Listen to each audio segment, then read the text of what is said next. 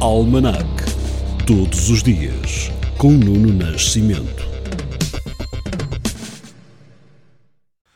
24 de julho de 1802 é a data de nascimento do escritor francês Alexandre Dumas. Por cá, em 1885, entrou em vigor o segundo ato adicional à Carta Constitucional, que recupera parte do caráter liberal da primeira Constituição.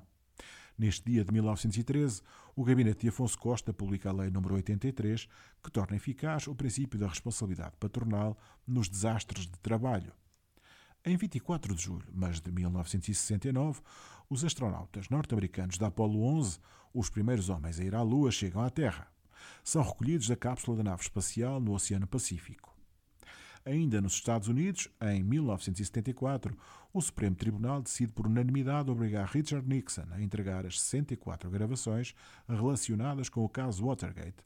Fez a entrega à equipa de investigação, tendo então sido rejeitados os privilégios presidenciais. Este dia de 2002 marca a entrada em vigor do Tratado de Nice da União Europeia.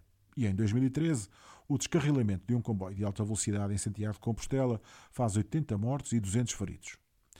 O comboio, que fazia a ligação Madrid-Ferrol, com cerca de 240 passageiros a bordo, descarrilou à entrada da estação de Santiago de Compostela, na Galiza, cerca das 20 e 45 horas locais. Em 2014, o ex-presidente do BES é interrogado pelo juiz Carlos Alexandre no decurso do processo Monte Branco. Manifesta então a sua total disponibilidade para colaborar com a Justiça no apuramento da verdade.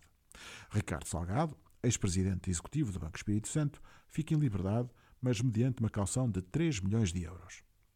Para este dia 24 de julho, por ser domingo, escolhi uma música que encarna o espírito de um domingo de verão e nos remete para o imaginário do descanso que já estamos a ouvir e que apropriadamente se chama Sunday.